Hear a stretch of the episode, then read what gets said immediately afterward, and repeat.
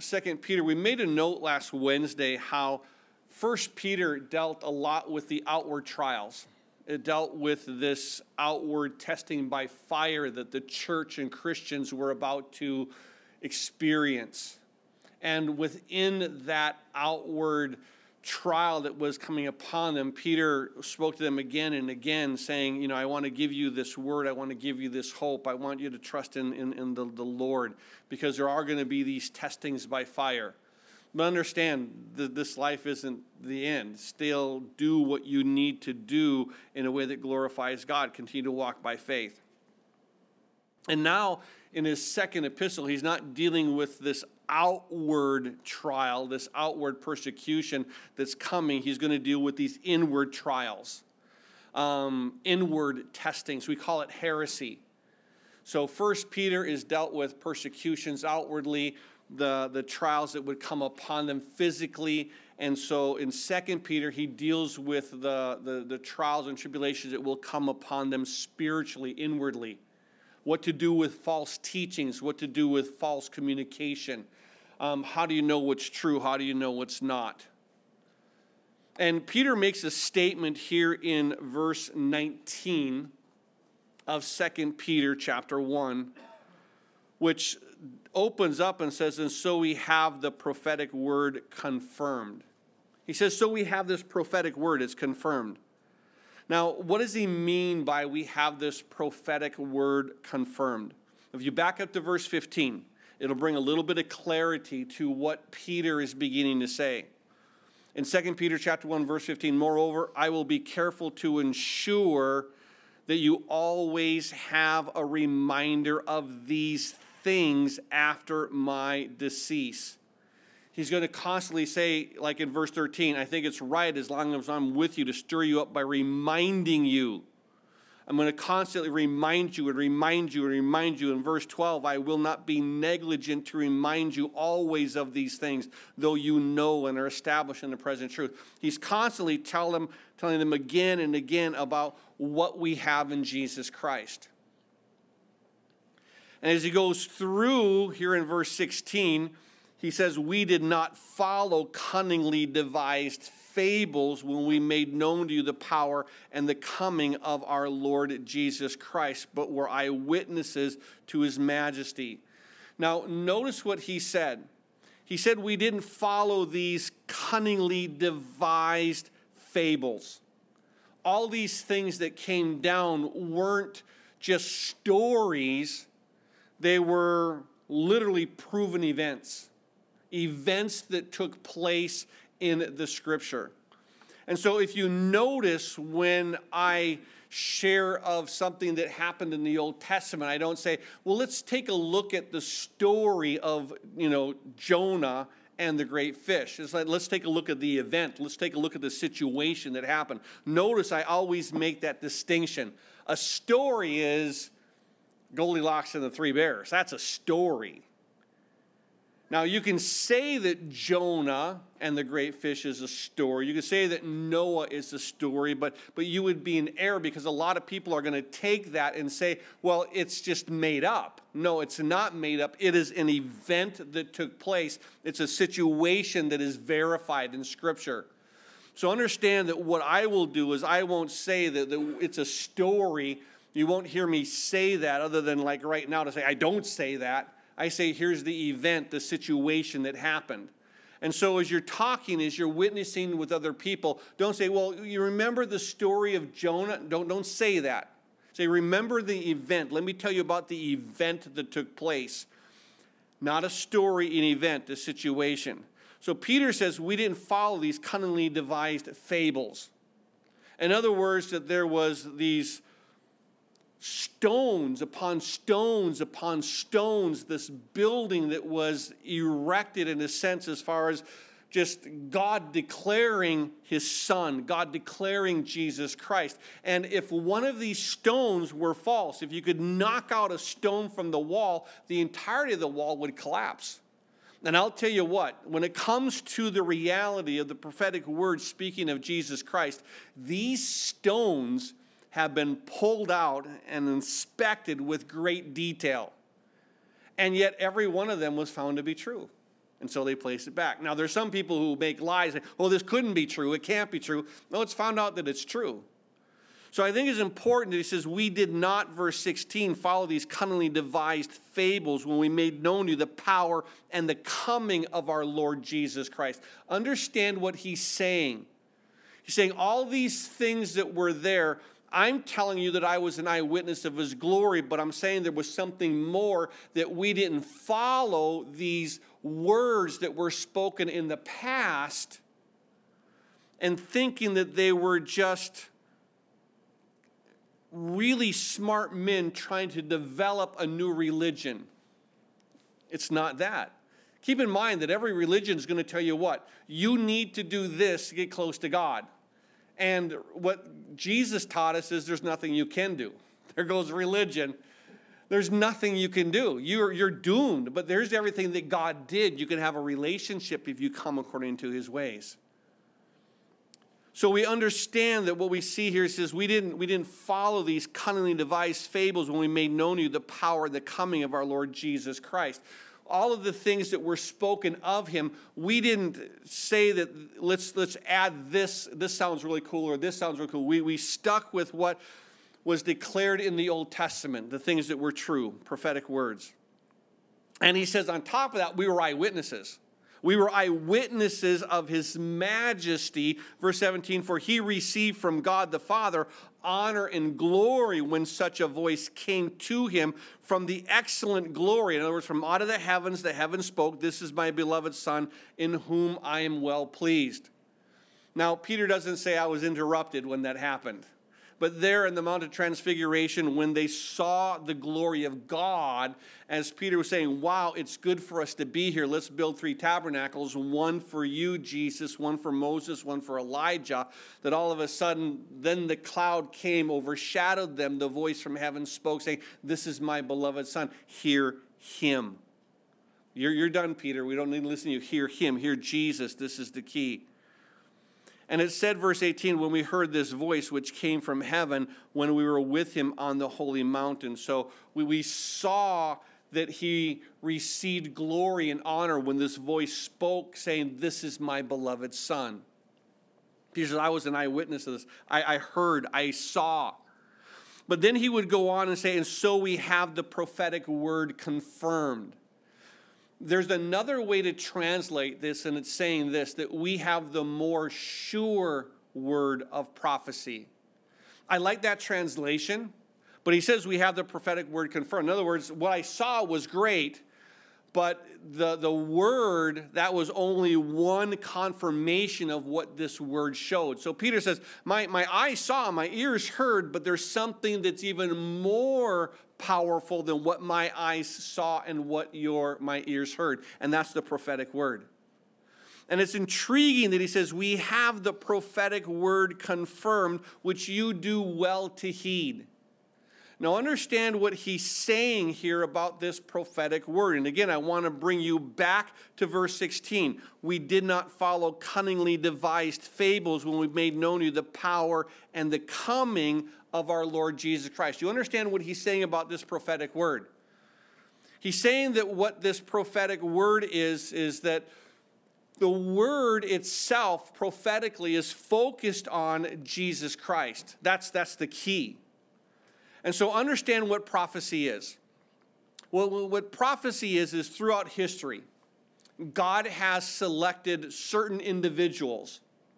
And what he does is he imparts upon those individuals, either through vision or through a word or through a dream, that he will impart to those individuals that he would begin to reveal his own divine detail to this prophet who would relate it to the people that were there. And not only would this, this word that would be spoken come to those people, but they would record these details that it would be known for all people. And within these details, keep in mind that God would give warnings of behavior. You're doing this, so this is going to come. You know how it happened when he talked to the northern tribes. He says, You're doing this. I've talked to you. Behave yourself. Don't go there because if you do, these Syrians are going to come. I'm going to take you away. I'm going to take you out of the land. The same thing with the Judah and Jerusalem. If you continue in this behavior, remember what I did to your older sister? I warned her and she didn't listen. Then I warned her again and she didn't listen. And then finally, I warned her the third time she didn't listen. And I took her away. And now I've warned you, Judah and Jerusalem, and you haven't listened. And I've warned you a second time and you haven't listened. And now I'm warning you the third time. Guess what's going to happen to you? I'm going to take you away and I'm going to use Babylon to do it. But amazingly, that within this prophecy of what would be coming, there are sometimes this prophetic word would be declared in a near sense. In other words, something's going to happen real soon, but then it'll also foreshadow something that's going to happen way down the road as well. So they call it the near sense or the future sense of prophecy. And there are many times that the prophecy is going to be a near sense. He says it, and within a few years, it's done. There are some times when he says it, and it's going to take hundreds of years before it comes to pass, and it will come to pass. There are times he's going to say a prophetic word, and there's going to be a fulfillment in a spiritual sense. There are other times he's going to say a prophetic word, and it's going to be fulfilled in a literal sense. And sometimes it's going to be per- performed both in a literal and a spiritual sense. So you have this multi-dimensional aspect of prophecy, which is why, if you've heard me in the past, I will say it again prophecy is a beast. It is a beast, and many people are confused because of its interpretations. And what they try to do is they try to bring about something that they can grasp, something that they may be thinking is happening here in today's events. There are a lot of times that you may hear that there is a prophecy conference. There's a prophecy conference here and a prophecy conference here, and all these people are, are swarming to figure out what is going on. I disagree with the term. I think most of the prophecy conferences that go on today are more like strategic events. In other words, here are things that are the rumblings of prophecy. Here are things that prophecy might be included into it. So I would say they would should be better called strategic events, not prophecy. Because what prophecy is is not saying this is, is, is prophecy, this is going to happen. Remember, if you are, are old enough, that we had a huge scare in our nation. It was called Y2K. Every computer was going to shut down. Every missile was going to launch. All these computers needed to be reset, and they couldn't be reset because nobody thought ahead of time when they were making computers back in the 60s and 50s that all of a sudden in the year 2000 it wouldn't turn over. How do you do this? And the world was going to end. I don't know if you remember that. People stayed up all night, was wondering, is my TV going to still work at 1201? And sure enough, here we are today. The world didn't end. But I'll tell you what, there were books and books and books written on Y2K and how this was a prophetic event and how this was going to transpire. And I think what happens is keep in mind that people are trying to look and say, here's an event, is this prophecy? No, you'll know it's prophecy when the word of God is absolutely 100% fulfilled. Then it's prophecy. Or when God says in his word, this was a prophetic event. I want to share with you a little bit of how prophecy works so that you can grasp in the future a little bit so that you're not taken in by charlatans. Let me look at just one prophecy for you. It's found in Malachi chapter 4 at the very end of the chapter. So just go to Matthew, back up, and you'll see that there, there you are in, in Malachi. And so once you're there in Malachi, what begins to happen is this in the very fourth chapter, and I want to read from you verses 5 and 6 so that you can kind of see it's in context. So, Malachi chapter 4, verse 5, it says this Behold, Malachi is speaking for the Lord.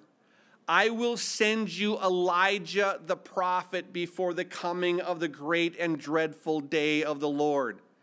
And he will turn the hearts of the fathers to the children and the hearts of the children to their fathers, lest I come and strike the earth with a curse. So now we have the very last two verses in the Old Testament speaking forth the prophecy. That's pretty amazing. That Malachi would say, Behold, I'm going to send you Elijah the prophet, but then he adds, Before the coming of the great and dreadful day of the Lord. So we understand that he's going to come before the great tribulation, before it's unleashed. And then uniquely, what happens is this when you go 400 years later, Jesus comes on the scene, and there in the book of Matthew. And I want to read to you a portion found in Matthew chapter 11. To keep it in the context, I'm going to read from verses 11 through 15. The, the, the key, of course, is going to be um, where it, it, it, talks about here, um, verse 14. But let me start reading in verse 11. Assuredly, I say to you, Jesus speaking in Matthew 11 11, among those born of women, there is not risen one greater than John the Baptist, but he who's least in the kingdom is greater than he. So, of all the prophets, no one greater than John the Baptist. And from the days of John the Baptist, verse 12, until now, the kingdom of heaven suffers violence, and the violent take it by force. For all the prophets and the law prophesied until John. So, in other words, the prophecies continued and continued until John came. And what did John say? Well, he didn't say there's one coming. He says, uh, He's already come. Behold, the Lamb of God who takes away the sins of the world. And then Jesus says this in verse 14, and this is what's key. After he says in verse 13, of all the prophets and the law prophesied until John, and if you are willing to receive it, he is Elijah who is to come. Now, all of a sudden, Jesus is saying that John the Baptist is a fulfillment of the prophecy of Malachi, chapter 4, in the spiritual sense. And he says in verse 15, He who has an ear to hear, let him hear. Jesus himself makes a declaration that Elijah in that is going to come, but in this spiritual sense, he's already come through John the Baptist. And so we see that here there is a prophecy Elijah will come. Jesus said it's been fulfilled. It's been fulfilled in the person of John the Baptist. And now we're there scratching our yarmulkes saying, wait a second. Are you sure that it's fulfilled in John the Baptist? Because didn't Matthew chapter 17 come up and declare where in verse 1 after six days jesus took peter james and john his brother led them to a high mountain by themselves and he was transfigured before them. His face shone like sun his clothes became as white as the light and behold moses and elijah appeared to them talking with him and now all of a sudden we see something unique happening to the. I thought the prophecy was already fulfilled. Wasn't it fulfilled in John the Baptist? Yes, it was. It was a near sense. And it was fulfilled in the spiritual sense. But just because it's fulfilled in the spiritual sense doesn't mean that it cannot be fulfilled in the physical sense as well. Do you understand why prophecy is a beast? But you take it in context to say, if, if John the Baptist is Elijah, how do we know? Jesus said he was. If Elijah came and revealed himself, how do we know? Well, Peter said he was. Matthew said he was. James and John said he was. And so we see here that Moses and Elijah come in the physical sense. And then after Elijah comes, the disciples in verse 10 asked the Lord this question. So in Matthew chapter 17, verse 10 and 11, now we see, and his disciples asked him, that is Jesus, saying, Why then do the scribes say that Elijah must come first? So they're asking this question You've been glorified. Why are the scribes saying that Elijah must come first? Now, notice what Jesus says in verse 11. Jesus answered and said to them, Indeed, Elijah is coming first and will restore all things. But I say to you that Elijah has come already, and they did not know him, but they did to him whatever they wished. Likewise, the Son of Man is about to suffer at their hands. So understand that here we see that Jesus said, You have to understand, verse 11, Elijah is coming, not has come. Not Elijah was just here. He's not saying that. He says, yeah, this is a, a, near fulfillment, only 400 years after it was spoken, but there's a future fulfillment where Elijah is going to come again. Do you understand? Elijah's not done with his ministry, he is going to come. Now, there are many people who make this leap, and I'm going to tell you it's a leap because there are two witnesses that are found there in the book of Revelation. There that are professing during the tribulational period. And they don't have names. They, they just don't have names. And there are some who say, I know exactly who those two witnesses are. And I'm thinking, well, it would be really nice if God shared that information with us because I don't believe you. You may know who they are, but, but you have to, one, get some divine clarity from the Word of God, and the Word of God doesn't open that up. So we do see here that what God does say is there's two witnesses. Now, some say, well, there can only be one or two people. It has to be Enoch and it has to be Elijah because they are the only two people who've never died. And of course, it's been appointed a man once to die and then the judgment. And because they haven't died, they got to come because these two witnesses die. And then, of course, they're taken back up. They have to die, they have to fulfill. Well, keep in mind, they take things out of context. Now, it, it may be, it may be that these two witnesses, they're Bob and Joel. We don't know who their names are, but I'll tell you what, I'll guarantee you that one of them is going to be like John the Baptist, and Elijah will come in the spirit of that witness. And that I can guarantee you. Elijah will come in the spirit. Now, will he come physically? He may come physically as well. And I don't doubt that he could come physically as well. So when you look at those two witnesses, will Elijah coming be done in that future sense physically, or will it be done in that future sense spiritually? The answer is we won't know until the time comes. And once it happens, God will say, This is it. And amen. That's what it was. But I think it's important to understand that what Jesus begins to declare is even in this passage dealing with Elijah and Elijah coming, he makes a statement, and I think the statement is, is found best in verse 12 of, of Matthew 17. He says Elijah is going to come to restore all things, but I say to you, Elijah has come already, and they did not know him, but they did to him whatever they wish. In other words, he suffered. Ha! Kind of like Elijah, he suffered. Kind of like the two witnesses are going to suffer. And John the Baptist suffered.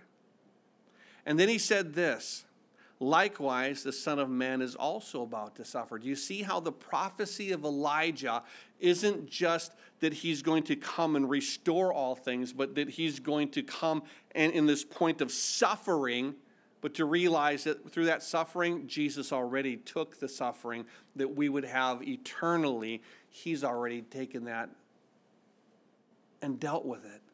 Do you understand how even the prophecy of Elijah comes back to Jesus Christ? And I love that. You, you can't beat that.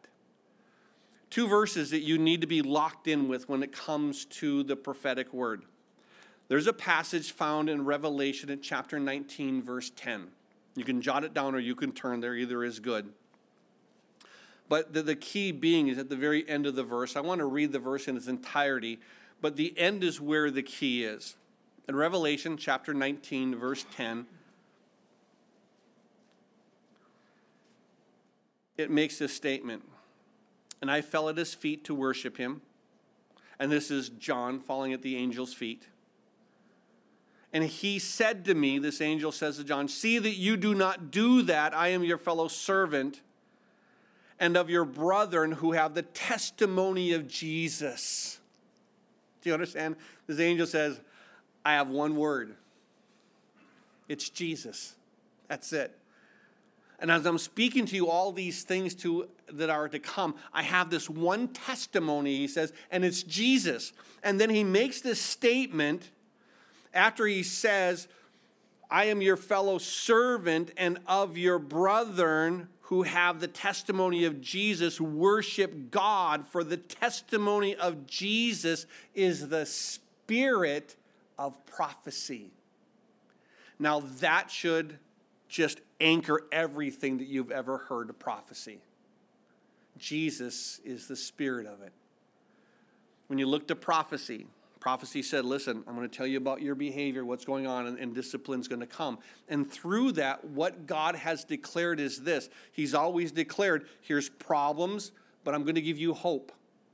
You're going to have consequences now in the near sense, but what I'm going to deal with is the consequences in the future sense, physically and spiritually.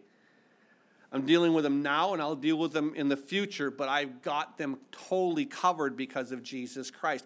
And so you have to understand that when it comes to prophecy, and people go and they, they go into these conferences that should be strategic trends and they call them prophecy, they say everything except Jesus. This is happening in Israel, and this is happening here in our country, and this is happening here, and they're trying to give us shots, and, and they're, you know, all these things, and like, Jesus is the key and you're trying to give me all this other data, and you're missing the real spirit of what prophecy is. Prophecy is this man has sinned, and God has made a way. That's, that's the key to prophecy. That was the very first prophecy in the Bible. It's called the proto evangelium, and that's where the Lord says, Listen, when he, when he talked about the enemy, he said, Yeah, understand, the woman, you're going to have a seed. You're, you're going to have this, this male child, and, and what's going to happen is the, the, the enemy is going to bruise him, but he's going to crush the enemy's head. He's going to be victorious. He's going to, he's going to be pained, he's, he's going to suffer, but he's going to be victorious. And we understand, yeah, the enemy brought Jesus to the cross. He, he suffered for us willingly, but what did he do? It was victorious.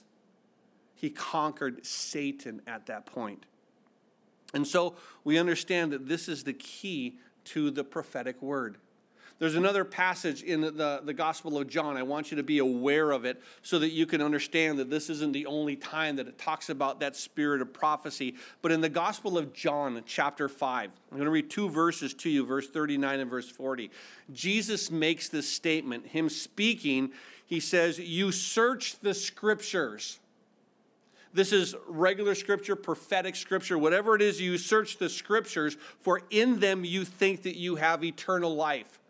You're looking for life. You're looking for this. You're looking for that. And you're, you're searching for them. So you search the scriptures, for in them you think that you have eternal life. And these are they which testify of me, but you're not willing to come to me that you may have eternal life. Do you understand? All the scriptures are pointed, including the prophecies about run to Jesus Christ because there's issues that he's dealt with with every prophet said here's the problem god's going to deal with you. But we also know that it what spans to that future sense. Here's the problem sin nature but god's going to deal with that too. So that eternally we'll be with god. Do you understand the fulfillment of what he says? You search the scriptures thinking that you're going to get information or declarations, but every one of those is they which testify of Jesus Christ. It testify of who he is. And I think it's important to, to, to realize here that, that, that Jesus Christ is going to be the revealed hope in all of our lives. It's going to be Him. Eh, he, he's, he's the true source of hope. He's the true source of life. And outside of him, we don't have anything. And, and that, that he's going to give us this loving, blessed assurance to know that I put my faith in, in him and he has this plan for me now and in the future. And I can trust the plan that he says prophetically is mine in the future. That he says, What? I'll be with him forever and ever and ever. That's a plan bring that plan on. But he also says, in this near sense, I'm going to be with you now. Even in the midst of what's going on, I'm going to be with you now. Understand that that is the blessing that we have as Christians, the world doesn't. See, we're all living in a world that's cursed, every one of us. And we're experiencing that curse in all kinds of ways. And we experience tribulations both outward and inward, but understand that within that curse, we're not alone. The world is alone. They're suffering all by themselves. We have the promises of God saying, I'm with you. My power's with you. My spirit's with you. I'll give you my peace. I'll give you my comfort. I'll give you hope. We have that. The world does not. Do you understand why they're miserable? They don't have what we have. And a lot of times, we as Christians, we don't come to our hope. We don't come to the promises. We don't come to these truths and say, I'm going to anchor myself in that you're good and you have a plan, and that no matter what happens, eventually eternity comes. And I'm grateful for what you have. So when we see here this prophetic word that Peter speaks of, back in our text in 2 Peter, chapter 1, verse 19. And so we have this prophetic word confirmed, which you do well to heed. But if that's the case, what is this word saying, this prophetic word that we need to heed? Well, let's back it up a little bit. I want to take you through three passages that we already covered on Wednesday, but I want to just read them to you and focus on them a little bit this morning. It says here, 2 Peter chapter 1 verse 2. He says, "Grace and peace be multiplied to you in the knowledge of God and Jesus our Lord. Do you understand how everything is multiplied? Grace and peace. But it's multiplied how? Through the knowledge, through the word that has been prophetically declared from the Old Testament to the New Testament that Jesus will come and Jesus has a plan. Now, when you believe that word, the knowledge of Jesus that has been revealed in the scripture tells you what? So many more details than simply what Peter witnessed. Do you understand that Peter saw his glory? Peter heard the voice, but the prophetic word says so much more about Jesus Christ. The prophetic word says, You guys are all sinners, and your the penalty of sin is death but i've made a way that you could have eternal life. Do you understand how the prophetic word says so much more than jesus is god? Because jesus is god. He humbled himself became a man. He served as a man. He, he proved who he was through these miracles that were professed in the old testament over and over and over that he would come. And keep in mind that where the, the prophets would declare they would say he's coming he's coming he's coming but there was this confusion in his coming. Because some would say he's coming, he's coming, but he's going to suffer as a lamb. As a lamb led to the slaughter. He's not going to open his mouth and he's going to be wounded for our transgressions. I don't understand that, but, but I'm going to declare it because God said, Speak this word. And others are coming and say, Oh, the king is coming, and oh my goodness, when he comes, be ready, for the day of his wrath has come. Isn't that amazing how they all said he's coming, he's coming, but some said he's coming and he's going to suffer. Some said he's going to come and he's going to rule in power. Where, which one is it? The answer is what? Both. Near sense, future sense. And I think it's important what we see here is he says, all this has been given, verse 2, in the knowledge of God and of Jesus Christ Lord. And verse 3 says, His divine power is given to us all things that pertain to life and godliness through the knowledge of Him. Everything that we have his divine power has given to us everything that we need for this life and to walk a godly life through what? Through the knowledge of Him. Why? Because He died for me and I died with Him. He rose again, the prophetic word would say, and what? And we would rise with Him in the spiritual sense. Prophetic word fulfilled. And so we have this word that we begin to see. He says, Everything has been given to you that pertain to life and godliness through the knowledge of Him who has called us. See, through the knowledge of the Lord, I'm calling you. I want you. I want you as my Savior. I want you as my Lord. And this is what we begin to see is the key to all these things. And even in the, the direction where he told us how to mature, how to mature in verse 5, he said, But all this for this very reason, given to all diligence, add to your faith virtue, and a virtue, knowledge. Faith, virtue, knowledge. He said, I want you to increase in what is clearly scriptural. So it's a great thing to have faith, and it's a great thing to have this moral compass, this light to guide you, this spirit, but it has to be according to the word. You understand there's a lot of people that the Spirit led me here, the Spirit led me here, but it's in opposition of the Word. So, what I'm telling you is it's not the Spirit of God who's leading you there. If the Spirit of God is leading you there, you're going to find a word that will multiple times through the, the, the process of the word confirm that this is the Spirit and that it's His leading to you. And so we see it's all about the knowledge of the Lord, the knowledge of the Lord. It's all about that knowledge that is going to help us grow in that acceptance of Jesus Christ. And in verse 8, he says, For if these things are yours and abound, you will neither be barren nor unfruitful in the knowledge of our Lord Jesus Christ. You understand? It's all about knowing Him. Again, it's about knowing Him. Jesus Christ is the spirit of prophecy.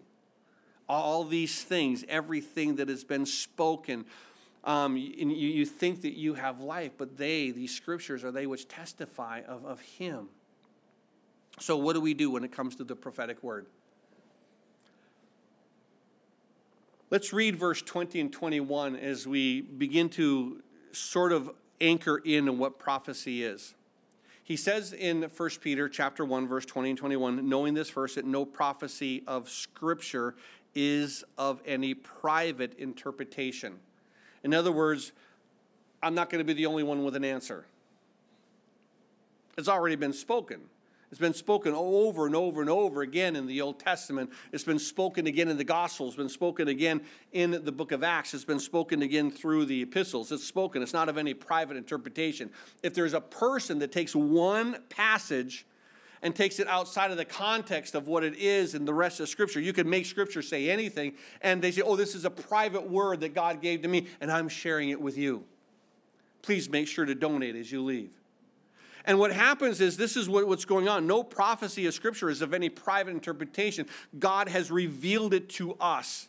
Now, guaranteed, there are some whose eyes are still blinded. They can't receive the work of Jesus Christ. Until they receive the work of Jesus Christ, the rest of the word is blinded to them. But once they open their eyes to the person of Jesus Christ, they open their hearts to him, then all of a sudden, what? Everything else is illuminated.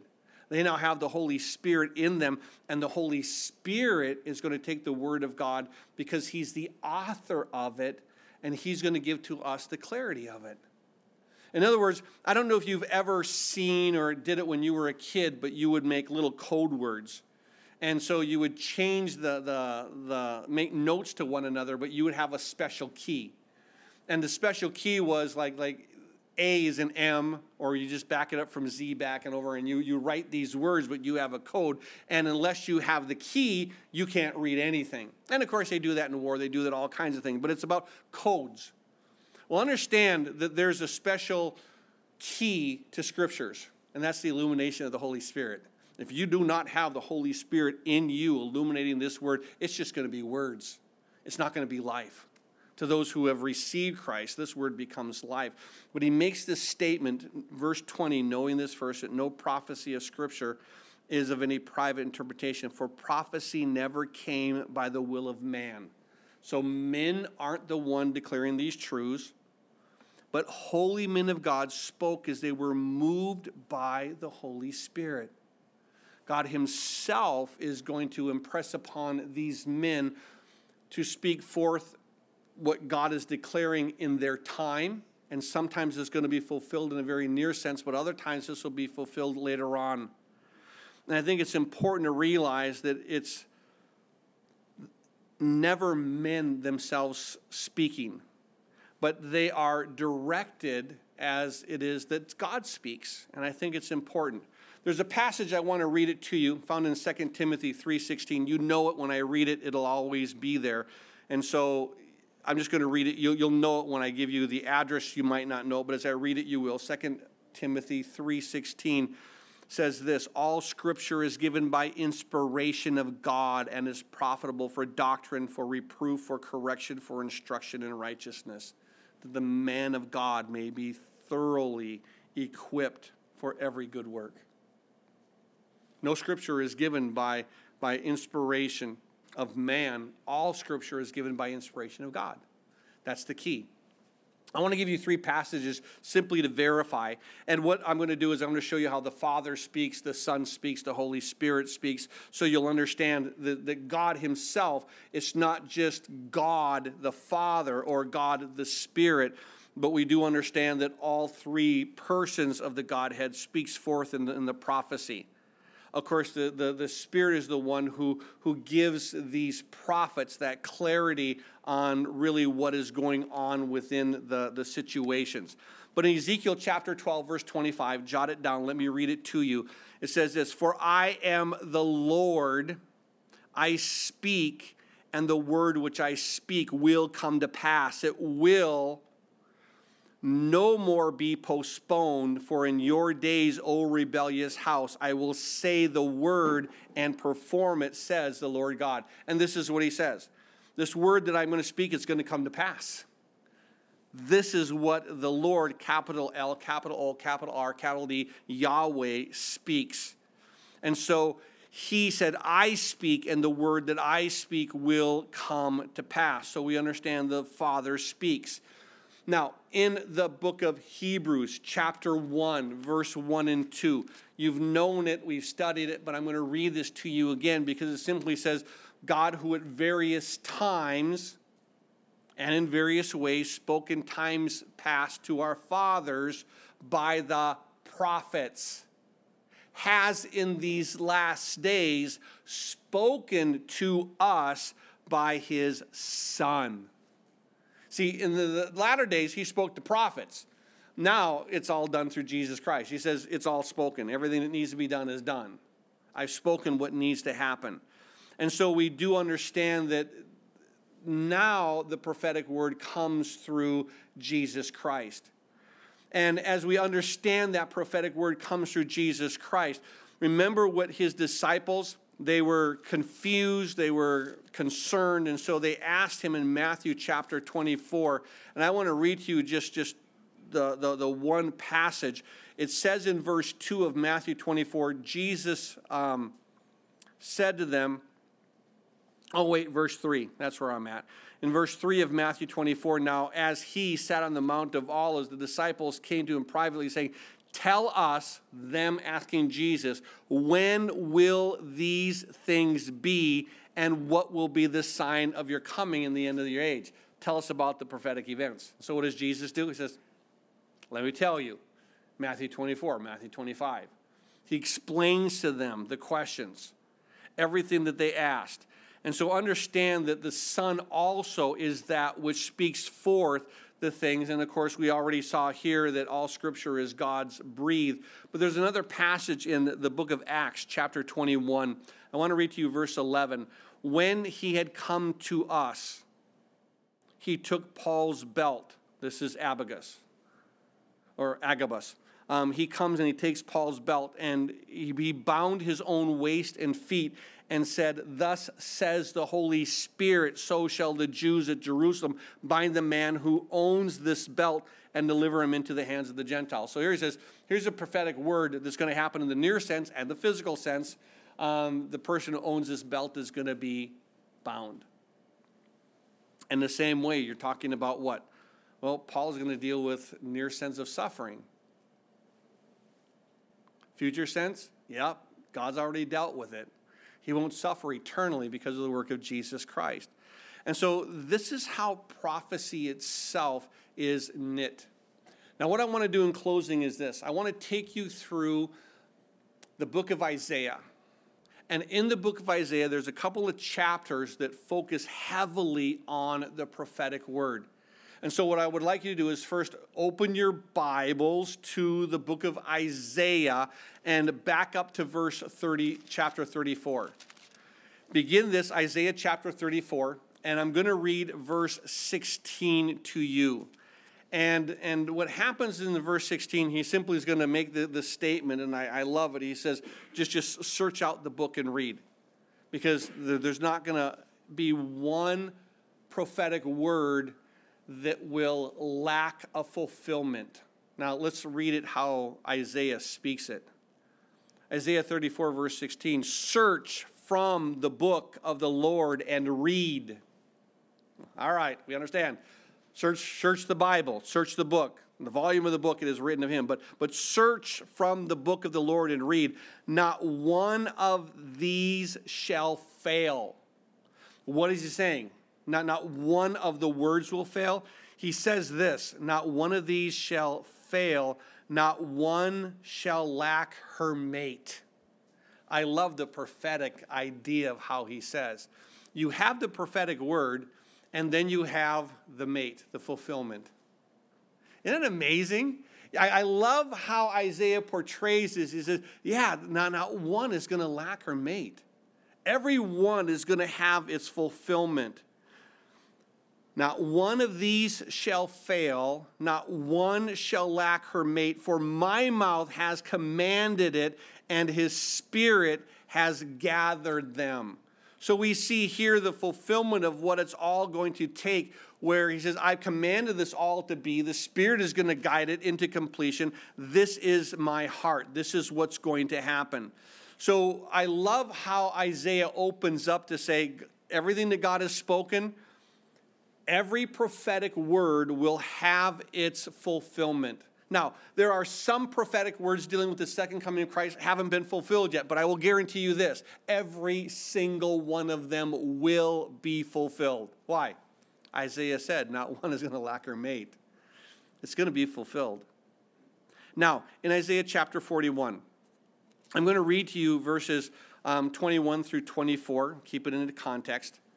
But Isaiah chapter 41, beginning in verse 21, it says this Present your case, says the Lord, bring forth your strong reasons, says the king of Jacob, and let them bring forth and show us what will happen.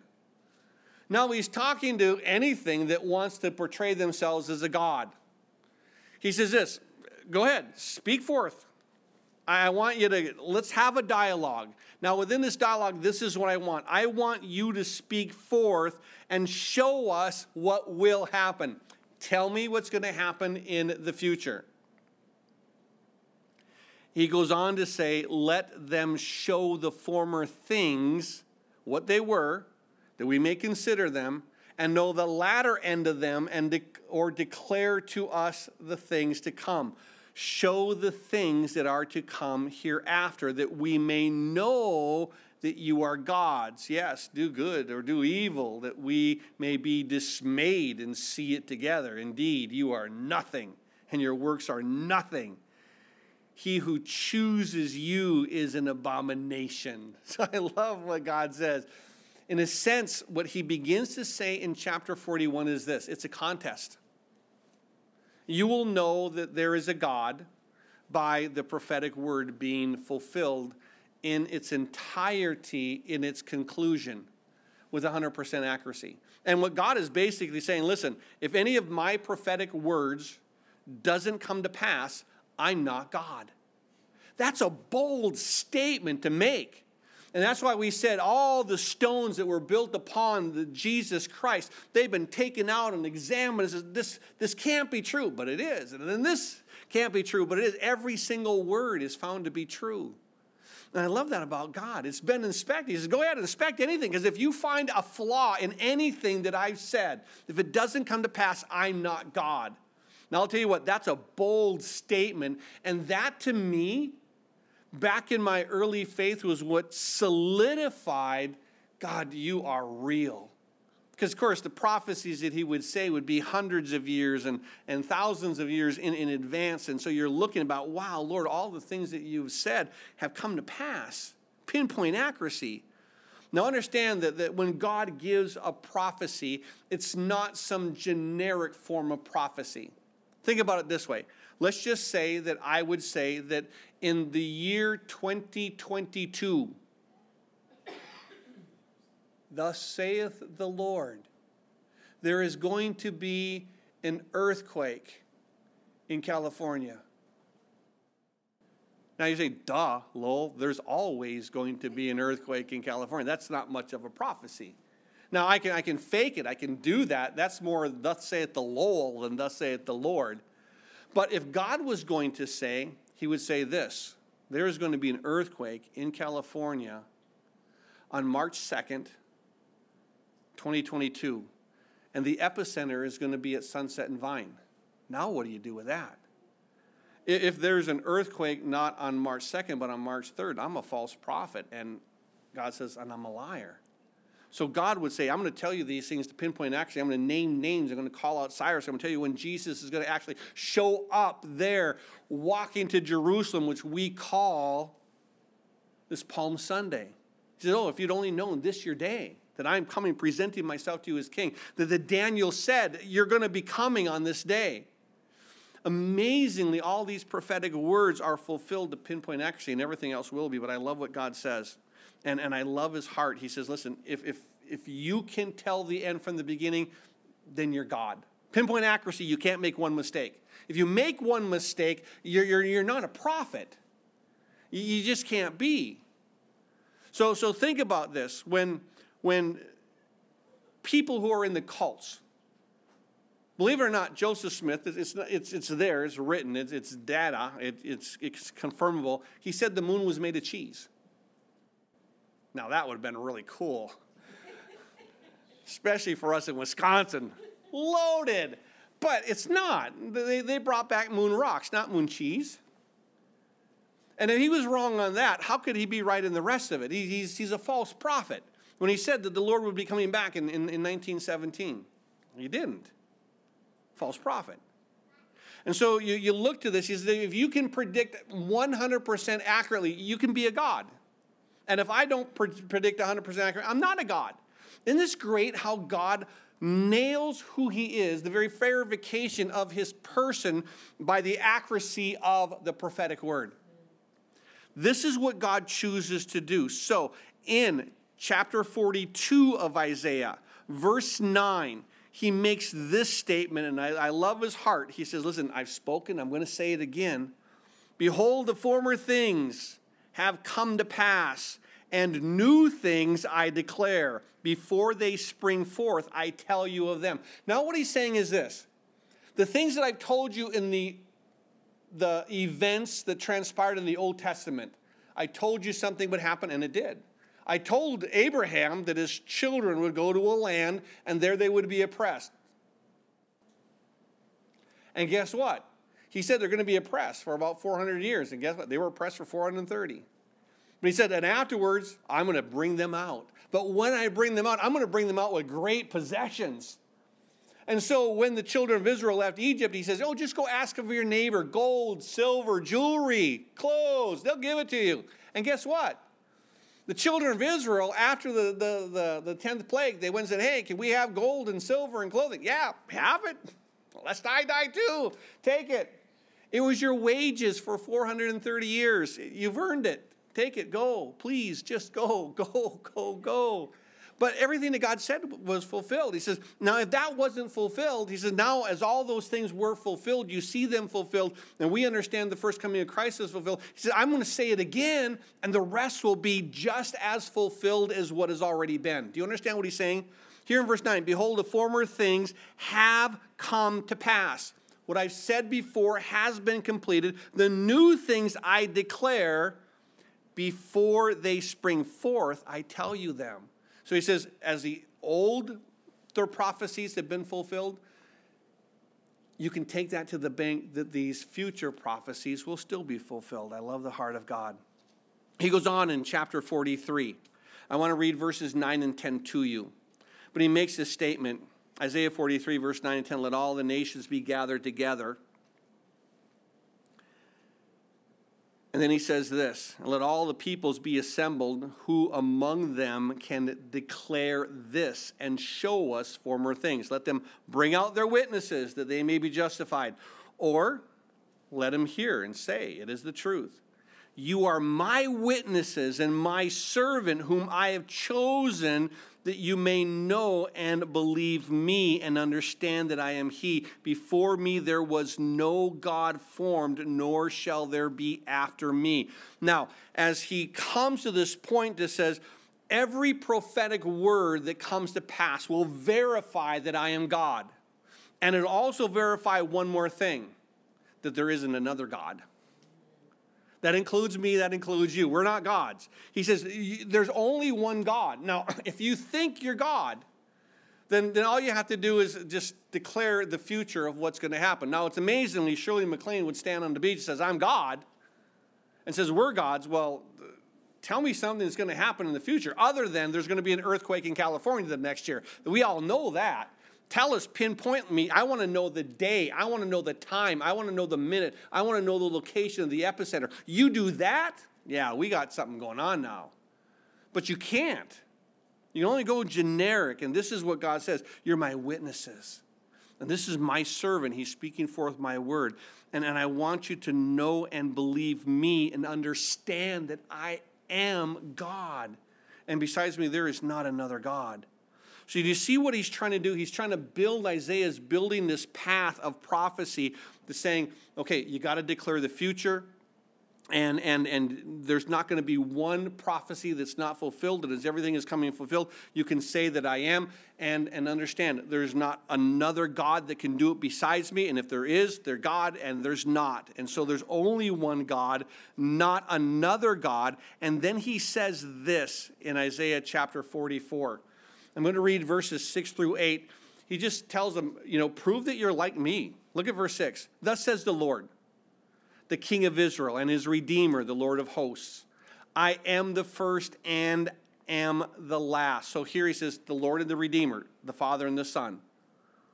Besides me, there is no God. So he says, the Father and the Son, besides me, the singularity of the Father and the Son, there is no God. And understand this is inspired by the Spirit. So you have this recognition and who, verse 7, can proclaim as I do? Then let him declare it, set it in order for me.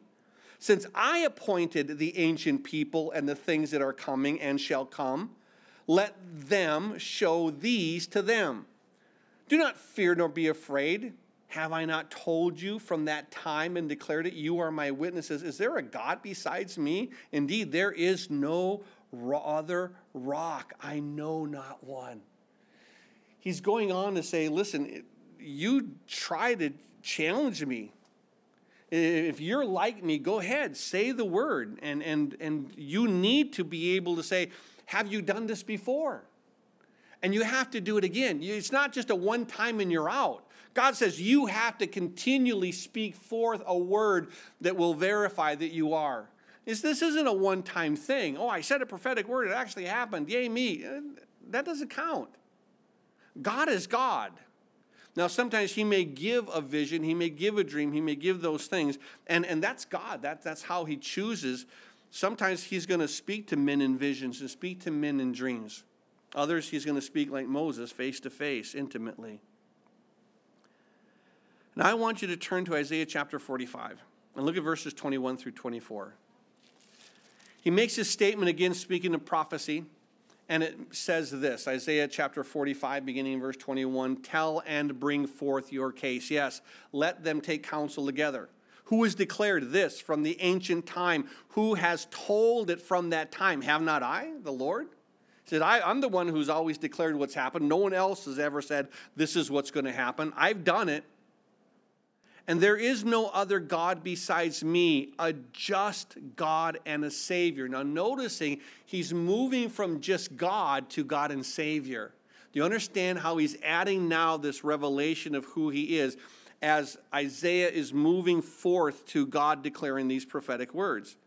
He said, There's none like me. Verse 22 Look to me and be saved, all you ends of the earth. Now, that's a prophetic word. He doesn't say, look to your works, look to the law, look to anything. He says, just look to me. It's amazing that Jesus would say, just as Moses lifted up the serpent in the wilderness, so shall the Son of Man be lifted up. And all I had to do was do what? Look at the serpent, and they would be saved. Not, not, not look with faith or not look with this. If they had enough faith to look, they would be saved. And if you're like, I don't need to look, you're going to be doomed.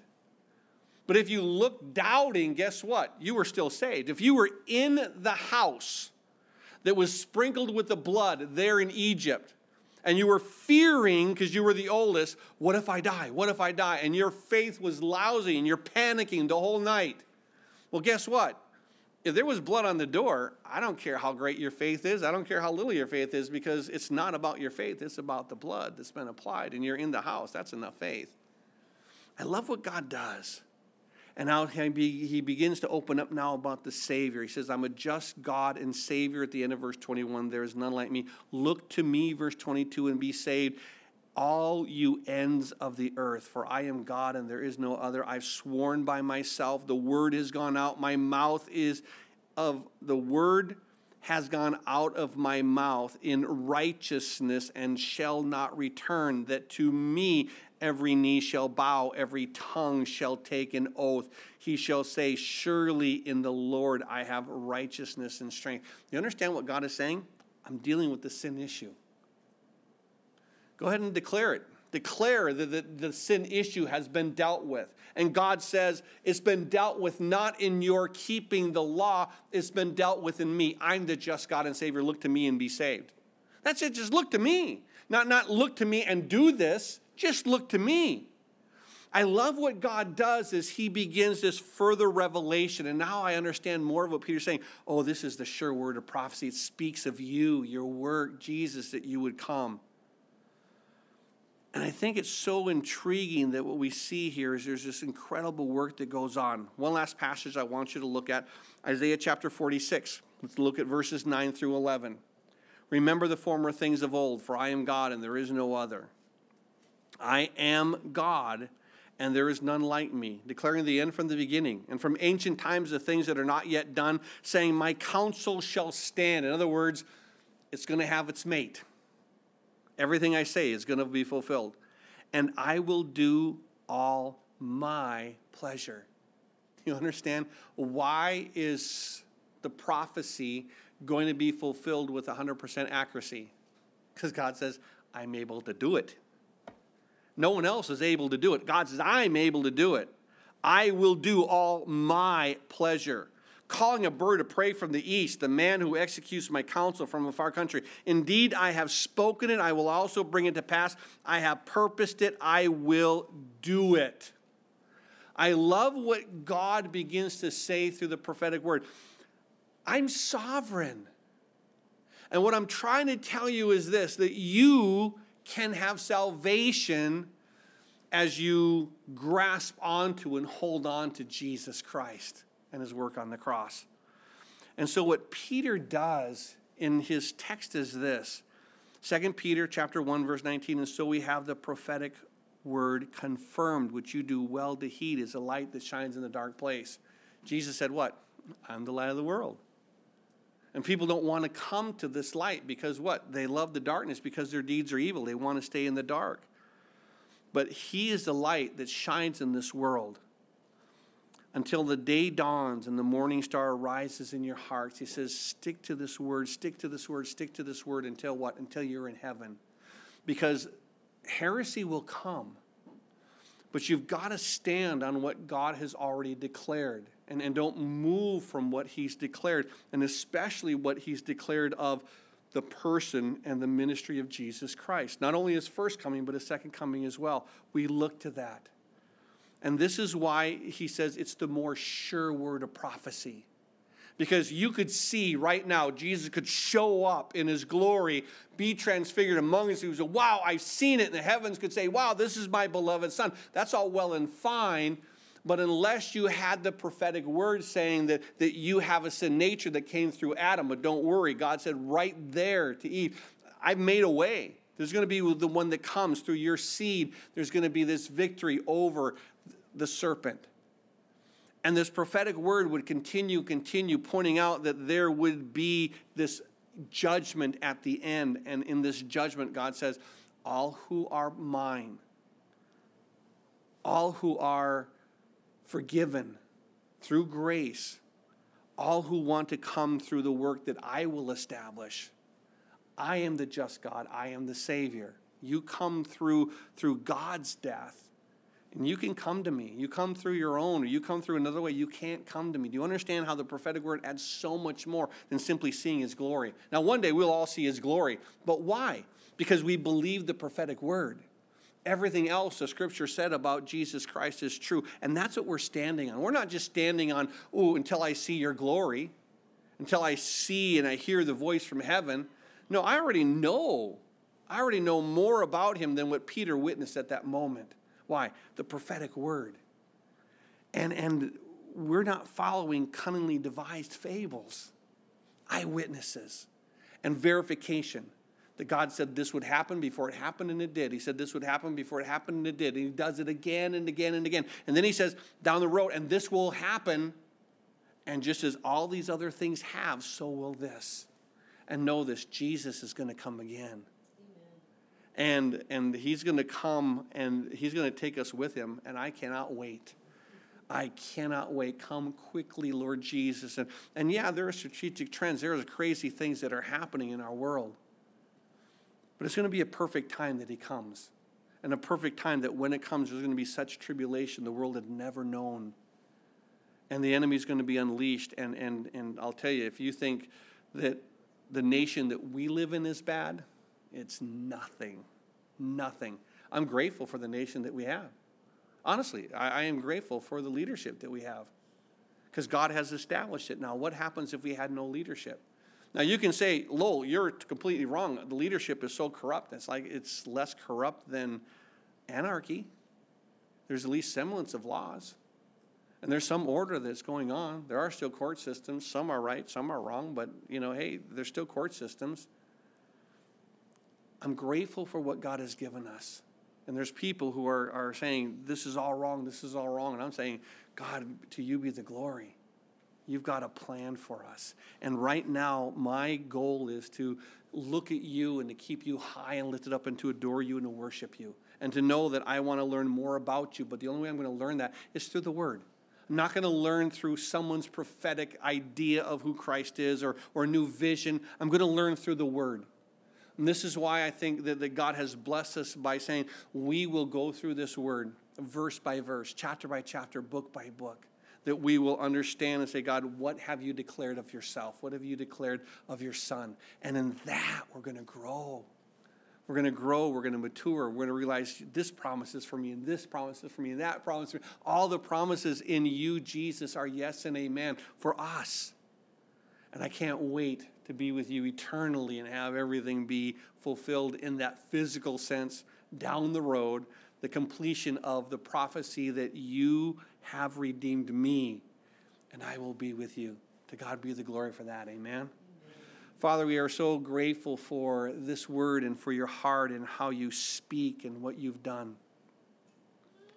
We have this prophetic word confirmed. We have the more sure word of prophecy. God, we are so grateful that, that we are not left orphans with no communication from you. You have communicated so much of who you are. Are there more things we don't know? Yes. But have we walked all the things that we know? No. so, Lord, before we start asking you for more knowledge, um, we're asking for grace and the guidance to walk the things that we know. Teach us these things, Lord. Teach us your heart. Teach us how you move. Teach us to trust in you. Help us, Lord, to dive into this word and to see your Son through the illumination of your Holy Spirit, that we can worship and become more and more and more in awe of who you are and how you work. Do these things, Lord, we ask in Jesus' name. And all the saints of God said, Amen.